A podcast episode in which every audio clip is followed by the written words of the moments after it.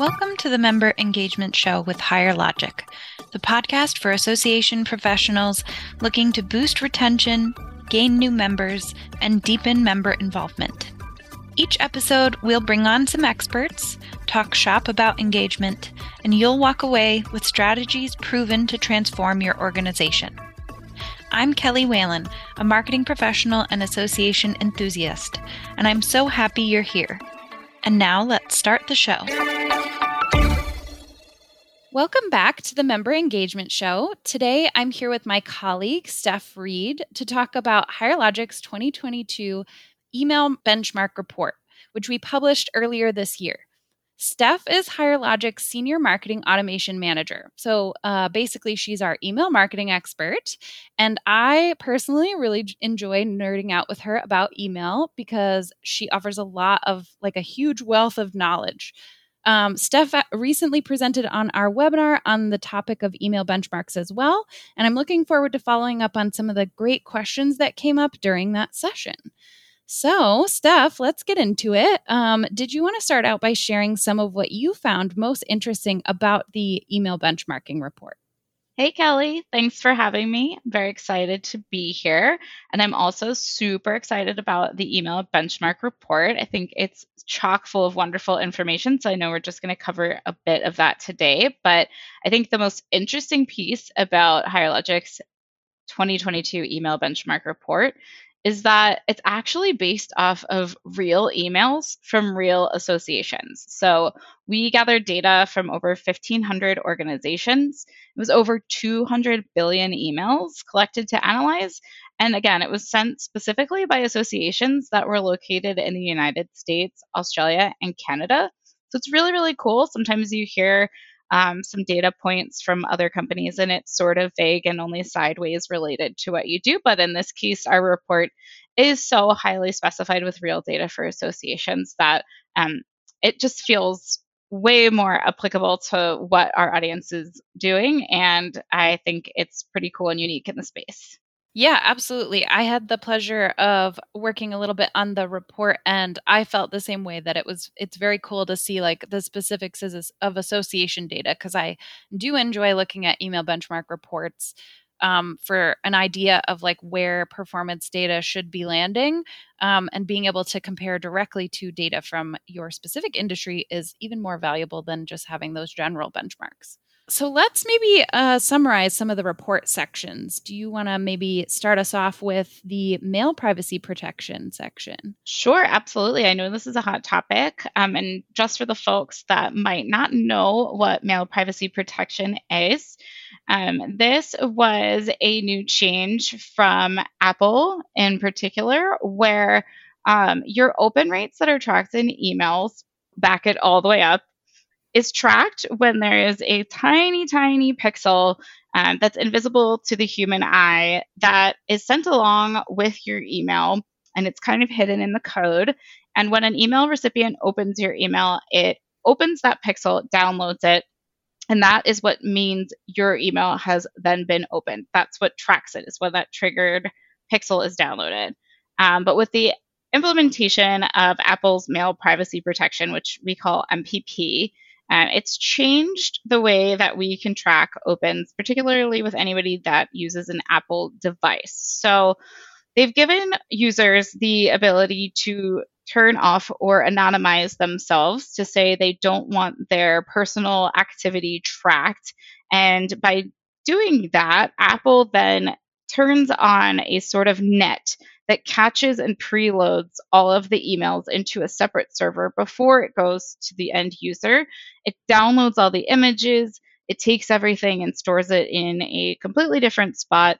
And so that means the open rates we're seeing, in particular where people have turned on MPP, is inflated because those emails are then being downloaded sort of in bulk and it's not actually hitting the user's inbox as a unique open anymore. So we're losing a lot of insight into what happens behind that net because it then turns into a wall that protects the end user's data from being sent back to us in what I would call an accurate way. So because of that, there's a couple other things that are affected. We don't get great data on geolocation and demographic information for these users anymore.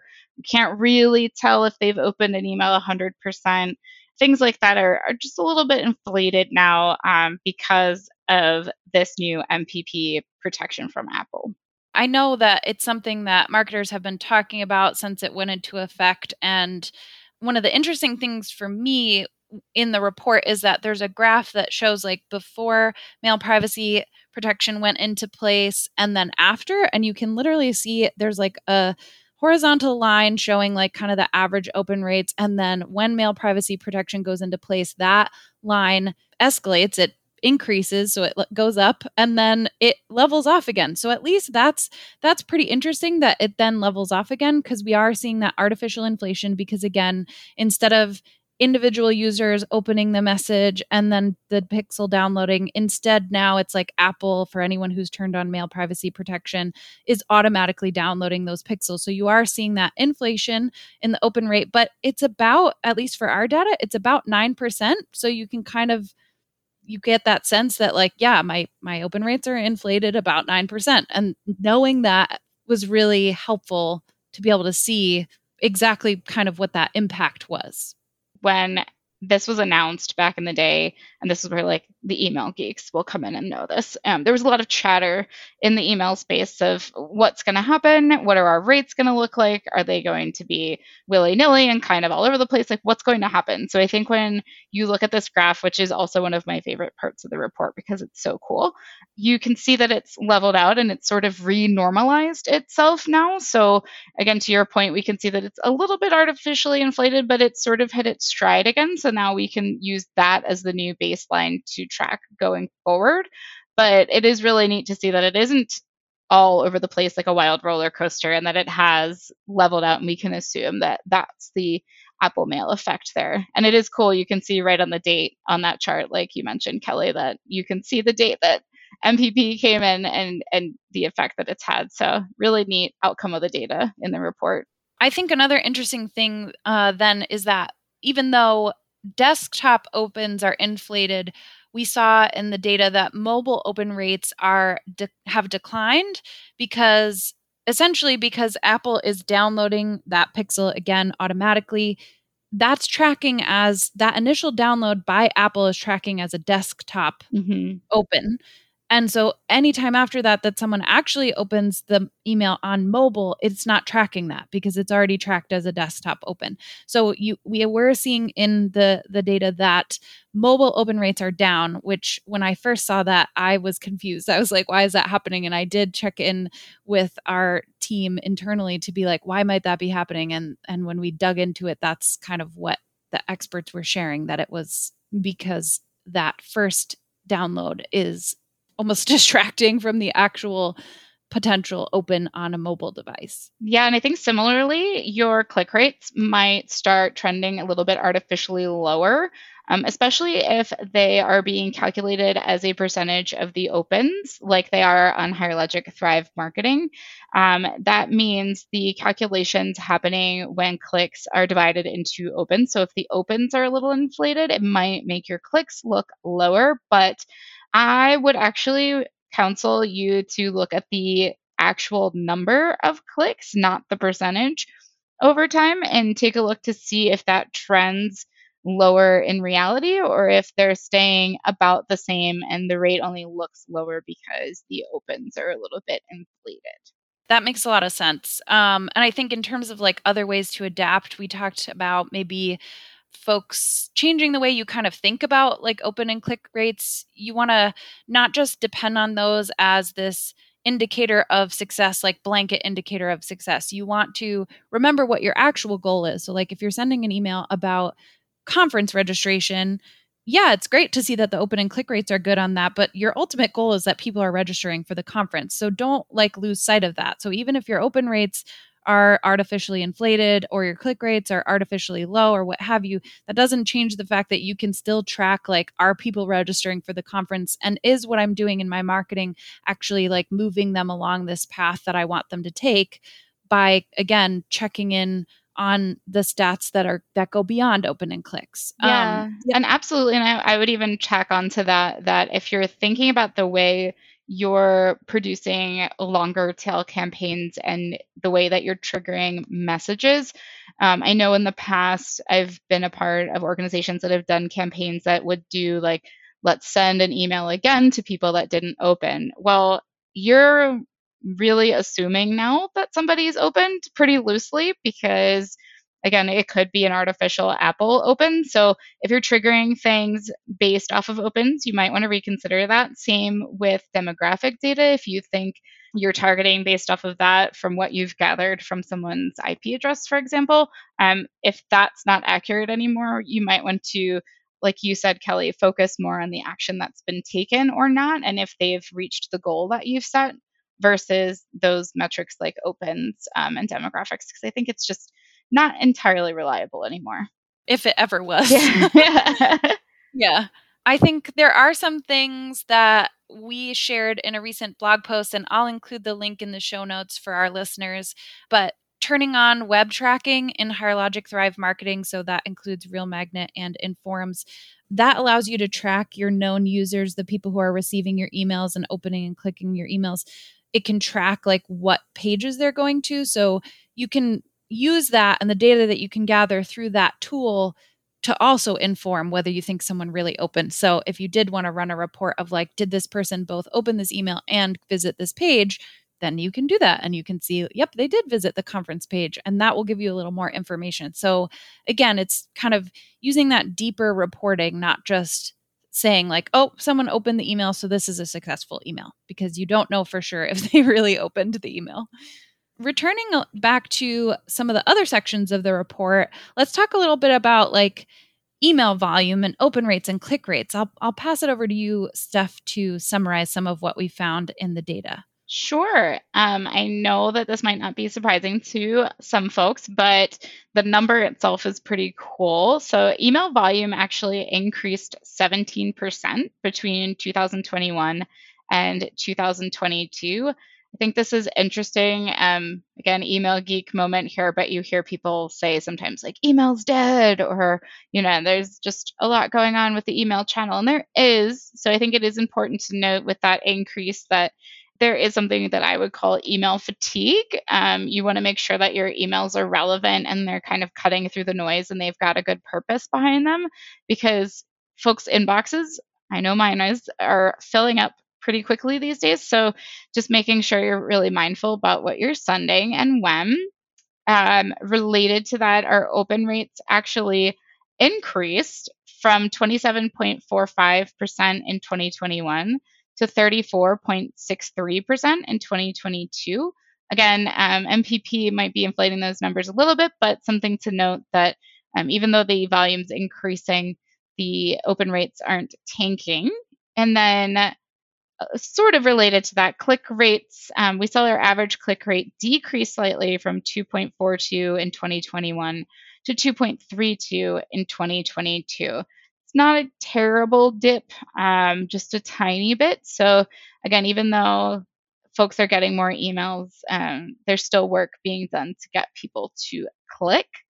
Mobile open rates, they've declined between 21 and 22 which I think, again, Kelly, to your point, is very interesting and I would say is most likely due to MPP. So it's dropped from 8.81% to an overall average of 3.25%, which yeah, does smack a little bit low. And then unsubscribe rates are remaining favorable at 0.05%. All, all of that data is the kind of data that I remember when I worked in an association. I like to use that to describe the standard that I was comparing our data to. So I could look at these open click average open rates, average click rates, average average mobile open rates, and then cross check our data against that to see hey, are there places where we really need to improve, or are we kind of in line with industry standards? So I love those sections of the report, but I'm really excited to get into like the next section of the report, which, in my opinion, is kind of the stuff that gives you ideas for things to try. So, let's talk about some of the different things that impacted open and click rates and stuff like that.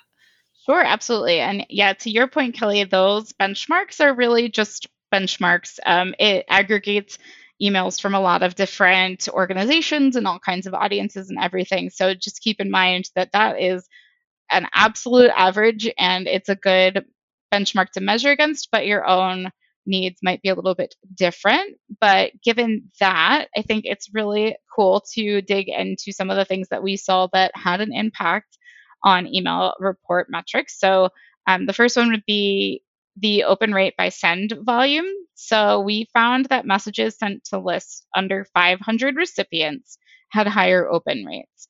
So, again, going back to the point earlier of being thoughtful and targeted in your messaging so that you can cut through the noise. If your audience size is under 500 recipients and you're really thinking about what that group of people are interested in and what action you're asking them to take, um, you're more likely to have better results when you're being mindful and really targeting audiences for what they're interested in and what content that they might find relevant. And we found that 500 sort of a good measure and below um, to be really thoughtful and mindful and, and segmented. So it's proved out with the open rates there. Same with the open rate by subject line length. We actually found that messages with subject lines under 19 characters had higher open rates. So 19 characters, if you think about it, I mean, my name's almost that long, so it's it's pretty short. Um, That's wild. yeah, I know. I, I feel like the first time you told me that, Kelly, I was like, that sounds very low, and then I started digging in. I'm like, okay, actually, it's it's legit. So, um, uh, tied into this is a fun fact that us email folks like to talk about a lot, and that's human attention spans are continuing to decrease. It's gotten worse in COVID times. I know I feel that personally. Um, they've tracked that humans now lag behind goldfish. Our average attention span is only 8.25 seconds. It's actually dropped more in recent times. So we don't have a great bandwidth for paying attention very long. And given that, you know, people are skimming their inbox really, really quickly, and you have to have something short and targeted and again relevant to the audience and that will get people to engage with your email so we tracked that out and saw this in our report it's such an interesting thing because I mean, I'm a marketing person and I have like the worst email hygiene you've ever seen. like, I just, if an email isn't relevant, I don't even open or delete it. It just sits there. Like, I'm Oof. like, I don't need to read that. And it just stays in my inbox, which is horrid. I must be ruining people's like open and click rates, but I, I think this came up on our episode with Hannah Holman too about Gen Z, where she was like, Yeah, if I'm getting emails that aren't directly relevant or aren't from someone I know or an organization that I like really trust, I just straight up delete it. So I think you really have to, to your point, Steph, you have to get the value of your message like right there in the subject line really fast because you really have to get people's attention. Absolutely. And I know um we can talk about this later, but I think in terms of what that looks like, um, it's a good thing to test. It's a good thing to try new things with. I know sometimes there's this urge to put as much information up front as you can, but that doesn't necessarily convert. So I think we'll touch on that a little bit later for testing. But I actually have another point in the report that's sort of related to that that I think is very, very interesting. And that is that the day of the week no longer impacts the open or click rate of an email. So I know in the past, I was always told things like, we can't send emails on Fridays or we can't send emails on Sundays. Nobody's reading them or even Mondays. Sometimes people are like, nope, nobody's reading their emails on Mondays. It was this really big anecdotal, you know, best day of the week would be Tuesday to send. And maybe at some point in time that was accurate. But looking at this report and the data, it's not anymore. Um, it is spread all the way across the week. Uh, the highest open rates for messages were actually found on emails sent on Friday, so again, I was always told the opposite, but now we've seen in our data that Friday is the highest for opens and Tuesday being the second highest. But even more interesting, the highest click rate day was actually for messages sent on Sundays. And Wednesdays are the second highest. So again, it is spread out all over the week. I think I'm a little bit guilty of this myself. If you put yourself in your um, recipient's shoes, I know on Sundays I'm getting ready for the week ahead. So I'm kind of cleaning out my inbox and looking at things, maybe taking action on things I didn't have time to catch up with during the week. So um, this didn't really surprise me too too much but at the same time it's nice to have that validation in the data that you no longer have to avoid any days or times um, it's really up to you to test and try new things. But I really encourage you to consider breaking out of that mold if you've been sort of living in that that calendar block. I think it's about like testing your own data too. So, like, this is what we saw for the averages. And again, super interesting because I had the same experience as you where like there was specific days that we were told to send or not send. Um, and in fact, even in looking at this report, I, my boss was like, wait, Fridays? You can't send emails on Fridays. And I was like, I'm this isn't my like idea. This is the data. So I think um, testing it though with your own audience because you might have an audience like my former association was very much related to their like professional work. So we often saw, for example, that we had really high desktop open versus mobile open because like people were looking at this stuff at work. They were not looking at it at home and you might see similar like specific things to your industry if you do test but to steph's point too like breaking out of the mold and trying different things trying sending something on a different day and seeing what happens is a really great way to just see like you won't know unless you try and see if something does better on a different day of the week. Like if you always send on tuesdays maybe you try sending on you know a friday or a sunday or what have you and then cross check the data I hear you, Kelly. And I know, like you said, um, it can be tough to get buy in in your organization for that. I think we've run into it ourselves. But, you know, in the spirit of growth and in the spirit of trying new things, you know, they say you can fail fast and keep moving forward. So it's really not an indicator of you failing. It's just you testing a different kind of water and seeing if it feels good or if you might need to redirect again. But you never know until you try. And um, I'll flag for folks again the the report itself. We'll link it in the show notes, but in the report there is a section at the end that gives you some ideas for a reviewing your own data and b for doing some testing of your data so there's a couple suggestions for like a b tests you could try um, and for those not familiar with what a b testing is that's just when you would have like two versions of something so maybe if you're testing subject line for example you'd have two different subject lines you'd send them both out and see which one performed. I've seen people do it differently. I've seen them do it where they like truly split their list in half, but the way that I have always liked is where you do like a subset of your audience, you do like I don't know, Steph, what percentage you might recommend? Usually like, like 10 to 15%. Yeah. So like 10% gets one and then 10% gets the other. And then you reserve the remaining percentage that will get the winner. Um, but yep. it depends on your audience size. I think, you know, 10% for some people might be really tiny. So yeah. take a look at your audience size and then um, break it down. But you want a fair amount of a sample size to allow you to get sort of a, a leg up on one or the other. But um, you wouldn't want to test sending it to like one person versus another person because yeah. that's one is not enough. But I do think if you get a, a sizable chunk of your database but you know and to your point kelly some people just straight divide their list in half and try an end to end just straight split a b test um, and that also works too yeah, we did that with our newsletter when we were redesigning our newsletter um, for our members at my association because we had two different designs that we wanted to see like which one performed better to decide which one we were going to use. I think one was like a lot shorter and one was a lot longer, um, and we ran both of them and we did it to the whole list because we didn't have a huge list and we really wanted to get like a significant um, result to be able to say like this one did a lot better i think we actually chose to do it because it was such a change we actually chose to do it three months in a row just mm-hmm. in mm. case it was like someone wasn't paying attention yeah. like the first month um, and then we figured out which one resonated better with our members see i love that and i think that's a, a really good example of the spirit of trying new things and also it is a little bit like a science experiment. I think it's one of my favorite parts of email marketing, to be honest, because you can run a little hypothesis and test it out. And again, you're not failing if it doesn't work. You just ran a test and you got to try new things. So I think it's really cool to challenge yourself a little bit to find new ways to do things, but also just to have a little fun and see where it leads you. And A B tests are a really good way to try those things out.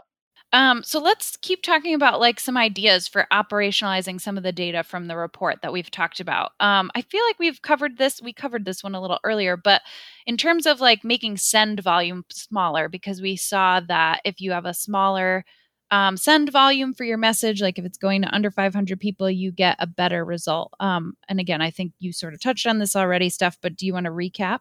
It's really important to know your audience. And one of those pieces is to think about subsets of your audience too. So you might have a group of people that are always engaged. They might be easier to target with an email that's a lighter lift for commitment for action versus groups that maybe haven't taken action in a while. So if you have any engagement data, you could segment on people that are active versus inactive and send a little bit different messaging to those groups.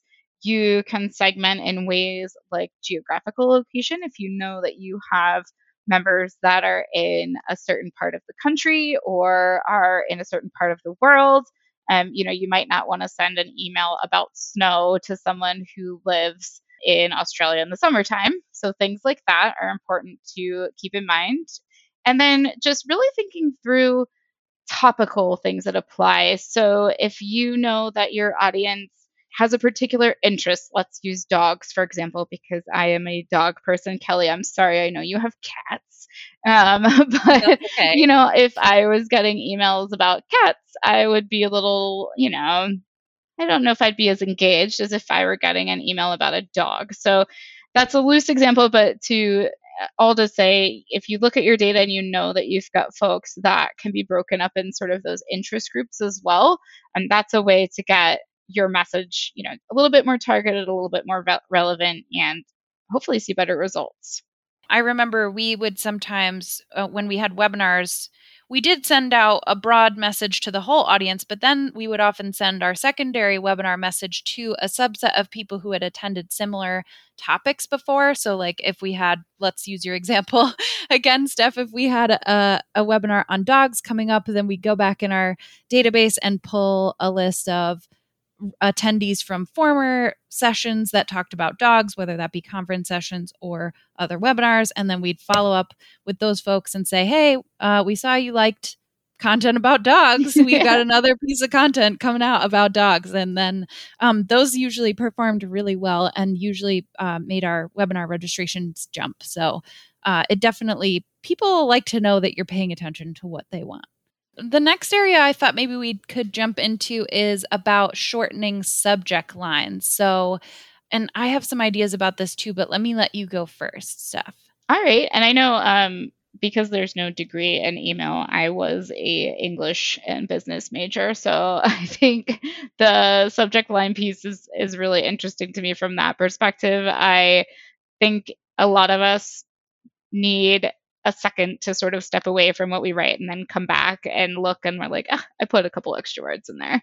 Uh, so i do this a lot um, you know I make take a first pass at my subject line and then come back later and say oh you know there might be some extra words that i can take out or use punctuation in their place whether it's a dash or an ampersand or things like that. So you can definitely find ways to chop some words you know, if you have something that's long just in its proper name, um, thinking through, like I've seen some long event names or like webinar names, there's ways to cut it down so that you're putting the subject line more in terms of benefits that they'll gain by attending versus including the name of the event every time. So, an example would be something like improve your emails and then the inside of the email could be a webinar invitation to an email marketing benchmark uh, report webinar. So things like that, where if you're putting the subject line more into actionable terms and, and not just including that long proper name in a long sentence, um, that can help you cut it down. I think we had a question on the webinar, Kelly, about pre header text. I don't know if folks are necessarily familiar, but the subject line is one piece, and that's really the main focus area of an email send. But the supporting act is the pre header. And that's the little text that appears below someone's subject line in uh, their inbox. And it gives you a little bit of a teaser about what's coming inside the email. So I think, you know, some brands don't put things at all. And that's when you see a bunch of gibberish or a repeat of the subject line, and that might look a little funny. Um, but I think people are getting more and more trained to notice them. Brands are being really creative, you know, telling jokes and answering them in that in the pre-header. So it's kind of neat. And you can be really creative with it. Um, and that being said, I think about the length of an original tweet is the length that I would cut off at. So for those that remember when it was 140 characters, um, anything that's shorter than that should be helpful to support your subject line. But I still wouldn't put anything super critical in there that might be missed. It's more of a nudge to people to open, but not necessarily a directive place where you'd want to put something that you might need them to take away. That makes a lot of sense. And I feel like you hit on some of the things I try to do when I'm crafting subject lines too. Like, like you said, draft it in advance, come back to it, see if you have extra words. Like I feel like I would might write a subject line that's like, you should join us for our conference. And then I realize, well, I don't need you should. Like that's a lot of characters that I could just cut. I can just say, join us for our conference. Exactly. Or better yet, like you said earlier, tie it to what they're going to gain by the conference by being like, oh, learn you know, key strategies for associations or something, for example. So definitely those kind of things. And then someone I worked with before, or maybe I saw it on a webinar, mentioned like using that little bar punctuation. It's like just an up and down vertical bar mm-hmm. to like separate like quick statements like three days, 500 sessions. That's actually way too many sessions. um, so, like, using that to kind of separate things without having to use like proper punctuation or proper structure of like a sentence in your subject line. Absolutely. Yeah. I don't think you need to be writing them in the Queen's English necessarily. Yeah. yeah. yeah. Yeah, absolutely. Um, I've also heard folks ask, and I'm curious too, um, have you heard whether it's still not advisable to include prices or like dollar amounts in subject lines because I've heard conflicting information. Like sometimes I feel like I hear that it's not good because it'll get things triggered as spam, but I found in my own data at our association that putting like dollar amounts sometimes like I wouldn't want every subject line to have dollar amounts, but putting dollar amounts for like a discount or something caught people's attention.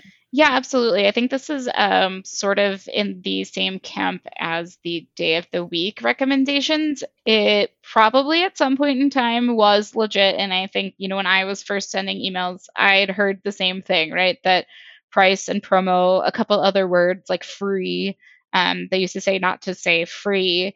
That's really not common anymore. So um, I stay pretty connected to the deliverability space, and um, this comes up still pretty frequently. And the experts are now very much reassuring us that it's not the trigger that's going to be caught in the spam filters anymore. So it's not really watching for a magical list of words. It's just more a pattern of behavior that might catch you in a spam filter versus a specific word that you put in a subject line. That makes sense because I feel like the filters, oh, I mean, technology is getting smarter. So I feel like the filters are getting a little bit smarter that they're not just like blocking things based on one tiny thing. No, but that being said, you don't want to put like a curse word, I imagine, or yeah. like something yeah. terrible. And, but yeah. And I think you want to like ask yourself what you're what your recipients want to see too because sometimes like i there's certain brands that i've unsubscribed from them because they put way too many emojis in the subject line because it annoys yep. me and frankly like maybe for certain brands and certain target audiences that's fine but for me personally like if i was a, a brand's direct like audience then they should not overload their subject line with emojis because i find it annoying. Same let's jump into I feel like we could talk about subject line forever, yeah. but let's jump into um, writing compelling calls to action and kind of like tips for, you know, driving action from your emails with like a good link, a call to action. What's interesting about writing a compelling CTA, you know, humans have really interesting ways of behaving. They like to be asked to do things. They don't necessarily like to be told to do things. They need to see a benefit and the action for them to be able to take it. So, keeping that in mind when you think about what you want them to react to to take action um, in a way that you are asking them to, you really want to make it action and benefit oriented. So instead of saying, like, register now for this webinar. You can say like improve your performance with learning or something along those lines. I think people are also pretty tired these days and reading pretty quickly. So if you're saying that you want them to do something that might take a lot of time or effort, if you can write a CTA that lowers that level of effort or commitment, if you think like browse resources instead of buy now, that is going to affect what people feel and what they what they believe your level of effort would be to take that action. But again, definitely test your subject lines and see what resonates with your group. Maybe they like being talked to a little more directly. Maybe they like being encouraged to learn versus buy.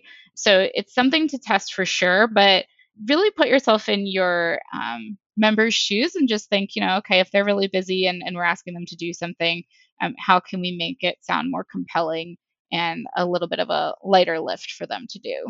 And I think just being I don't know, in the copy of the email, I think being transparent about time too. Like if you have a survey, being transparent about time that it will take to do the survey, I think helps too, that kind of thing. And I also would say one thing that I often struggled with when working with different stakeholders on an email is that everyone like would want to fit in their call to action yeah. and I'd kind of have to be like hey we've got to it has to be clear for someone what they need to do from this email we don't want like unless it's like a digest email where there's several different links and it's okay that people are going to different ones if you have like a specific email that's trying to get somebody to do something, you want to have like a pretty streamlined call to action, like one or two. You don't want to have like six calls to action that are like just dividing someone's attention. If you want them to do a particular thing, like tell them that you want them to do that one thing. Absolutely. I think a lot of folks fall victim to what you just described. And also, along those lines, testing where you put the CTAs in the body of the email. I think if you're expecting people to wade through a wall of text before getting to the CTA. Um, again, with the goldfish stuff, people aren't really going to uh, take the time to do that. So you might want to test or try moving your CTAs up higher in the copy, or if you've historically been doing them just as inline links, maybe trying a button um, I always recommend doing at least one button and one inline link if possible. Some folks are trained to want to click a button versus an inline link, especially if they're on their mobile phone. So, um, just something to think about when you're doing the CTAs. Uh, it, again, to your point, Kelly, like don't confuse folks and, and make it easy and, and simple. Do you have advice? At one of the sections of the report is on metrics, suggestions for metrics to pull. Um, so definitely, folks, you can download the report and look through those. But Steph, do you have advice for metrics to pull? One of the things that I recommend uh, doing is to really set an intention for yourself to keep an eye on your metrics. It's a really good thing to keep a baseline and know where you're skewing or where you typically perform on averages for yourself, not just against benchmarks in our report. Um, and I think the importance of that is so that you know if things start dipping or going higher that that's actually a win or that's maybe something that needs to be course corrected. So the only way to really know what your averages are are to kind of actually do the reporting. um, I know sometimes, again, I was an English major, so I kind of have to force myself to do it. Um, I actually put a meeting on my own calendar for the beginning of the month so that I take a look back at the previous month and pull my reports and and keep those benchmarks going so that um, I keep myself accountable for my results.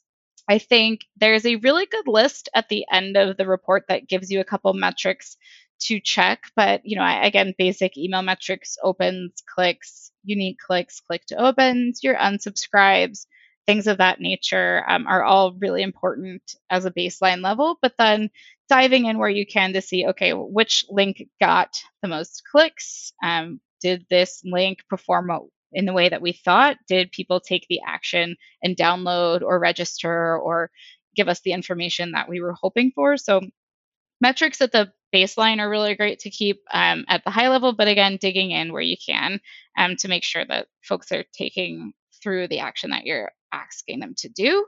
I know we had a question in our webinar about how long after sending the email um, would you recommend looking at the data.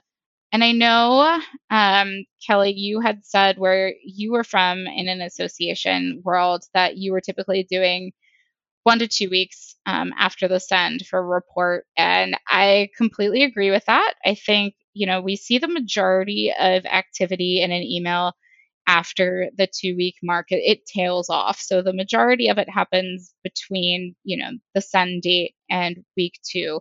Um, we are seeing that the data's the tail is getting longer. People are holding emails and coming back to them again um, months sometimes in the past, but again, the majority of that action is going to be captured within two weeks. So I usually look at it around the one week mark to see, okay, like how is this doing in general, and then using the two weeks as a better barometer for how it performed. Um, and I kind of keep an eye on all sends every day just to make sure something didn't like completely fail. But I think yeah, um, I feel like I always would look at a send like at least like right after or the day after just to make sure that it actually went. Yeah, out. that's a good habit to get in.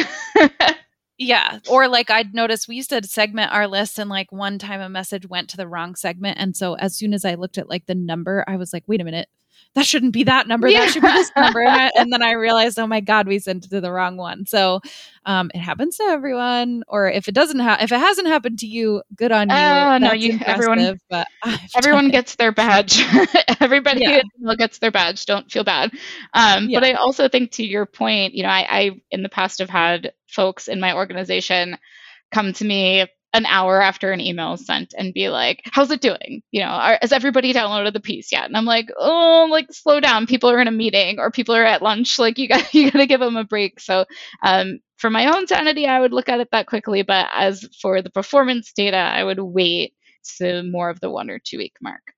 Yeah, yeah. And I would say there was like one exception at our association, which was our monthly newsletter. Um, we would often see like a, a longer open rate like we because we looked at our own data. We we looked mm-hmm. at our data one time to see like well what does the data do over time? Are people like maybe looking back at this throughout the, the month? And we did find that they were. So that one we started pulling. We would look at it in at the one to two week mark just to make sure like it looked like that one didn't like tank or something. But when we were re- pulling for like full on reporting we would do quarterly pulls to see like okay, now that these have gone through their month cycle because the next month has gone out, now we can kind of consider that people are probably done with that one. I do have another. This was a question from the webinar that I thought was interesting, and we don't have data on it in the report, but I did want to throw it on in here as like a bonus question. Um, so someone asked, um, what is best to put in the friendly from field, and or how do you decide who to send your emails from? Like, are there benchmarks around this? So, as you just mentioned, Kelly, we didn't benchmark this in our report, but it has given us a good idea for the future. But I do encourage you to use your own data and do testing and see what performs best. Um, again, if you put yourself in the shoes of your members, who are they going to recognize? Are they going to recognize your name of just the association and it's coming from your association itself with a general marketing box supporting that? Or is it somebody that they know who represents you best of all and, and you can send on behalf of them? Maybe you do a test and you send half from your association name and half from a person and see what happens.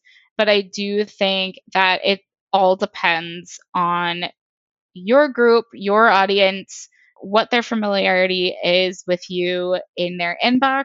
I think, you know, it's not bad to try new things for a friendly from, but you don't want to go too wild. Um, I've seen brands that switch it up so much, and I'm like, who the heck is in my inbox? And turns out it's just like Old Navy, but I don't know because they've changed their friendly from so many times. So I, I do want to caution you going too too crazy on this one, just because um, familiarity and recognizability, if that's a real word, um, brand recognition, yeah, so.